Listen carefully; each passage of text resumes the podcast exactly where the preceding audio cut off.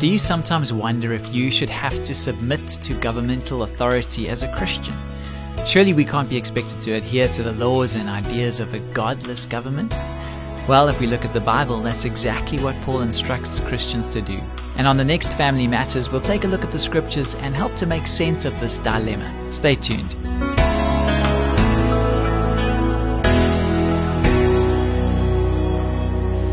I'm Graham Schnell for Family Matters, where we offer practical advice from Focus on the Family. We received a question from a listener who's struggling to make peace with the verses in Romans 13. He asks, Why should I submit to a government that I believe is moving in the wrong direction? I love my country and I want to cooperate with the political system, but I'm struggling to understand what the Bible says on the subject. How in the world can the Apostle Paul tell Christians to submit to the authorities in Romans 13 when we know for a fact that many human governments are corrupt and unjust? What should a believer do when he feels that his own government is ungodly? The Bible does, in fact, command Christians to submit to the governing authorities in Romans 13 and to pray for kings and all who are in authority that we may lead a quiet and peaceable life in all godliness and reverence. That's in 1 Timothy 2.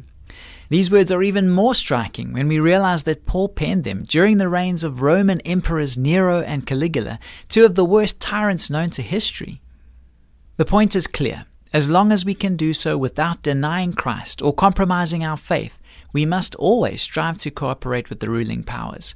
That doesn't necessarily mean that we will endorse all of their policies or approve of every specific action they take. This is especially true in a democratic society where it is the duty of responsible citizens to examine public servants with a discerning and critical eye. Nevertheless, Christians are responsible to uphold biblical righteousness in a hostile culture while also expressing respect for its leadership. The Westminster Confession of Faith provides us with some valuable insight into this problem. In chapter 3, section 1 of God's Eternal Decree, the framers of this document write the following God from all eternity did by the most wise and holy counsel of his own will freely and unchangeably ordain whatsoever comes to pass. Yet so as thereby neither is God the author of sin, nor is violence offered to the will of the creatures, nor is the liberty or contingency of second causes taken away, but rather established. What do these words mean? Simply this God is sovereign over human events. At the same time, he gives people the freedom to make their own choices and go their own way. In other words, no one can become a king, emperor, governor, president, assemblyman, or senator apart from God's will. But this doesn't mean that the possession of political power amounts to a stamp of approval from God. That's where the will of the creatures and the liberty of contingency of a whole host of secondary causes come into play. After all, the Bible calls King Nebuchadnezzar God's servant in Jeremiah 25. This obviously doesn't imply that Nebuchadnezzar was a godly man. The long and the short of it then is that God is always in charge. We may not trust the governing authorities, but we have to trust Him.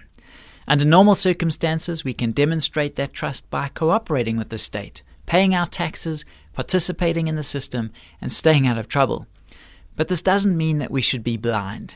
We can never forget that the power of human rulers is subject to a higher power. It's contingent upon the absolute sovereignty of God. Should a situation arise in which these two authorities come into clear conflict with one another, Christians have to obey God rather than men. But we can hope that situations of this nature will be few and far between. Let us remember to pray for all who are in authority, that we may lead a quiet and peaceable life in all godliness and reverence, and allow God to be in control as He reigns supreme. This program was produced by Focus on the Family. I'm Graham Schnell, inviting you to join us again for the next edition of Family Matters.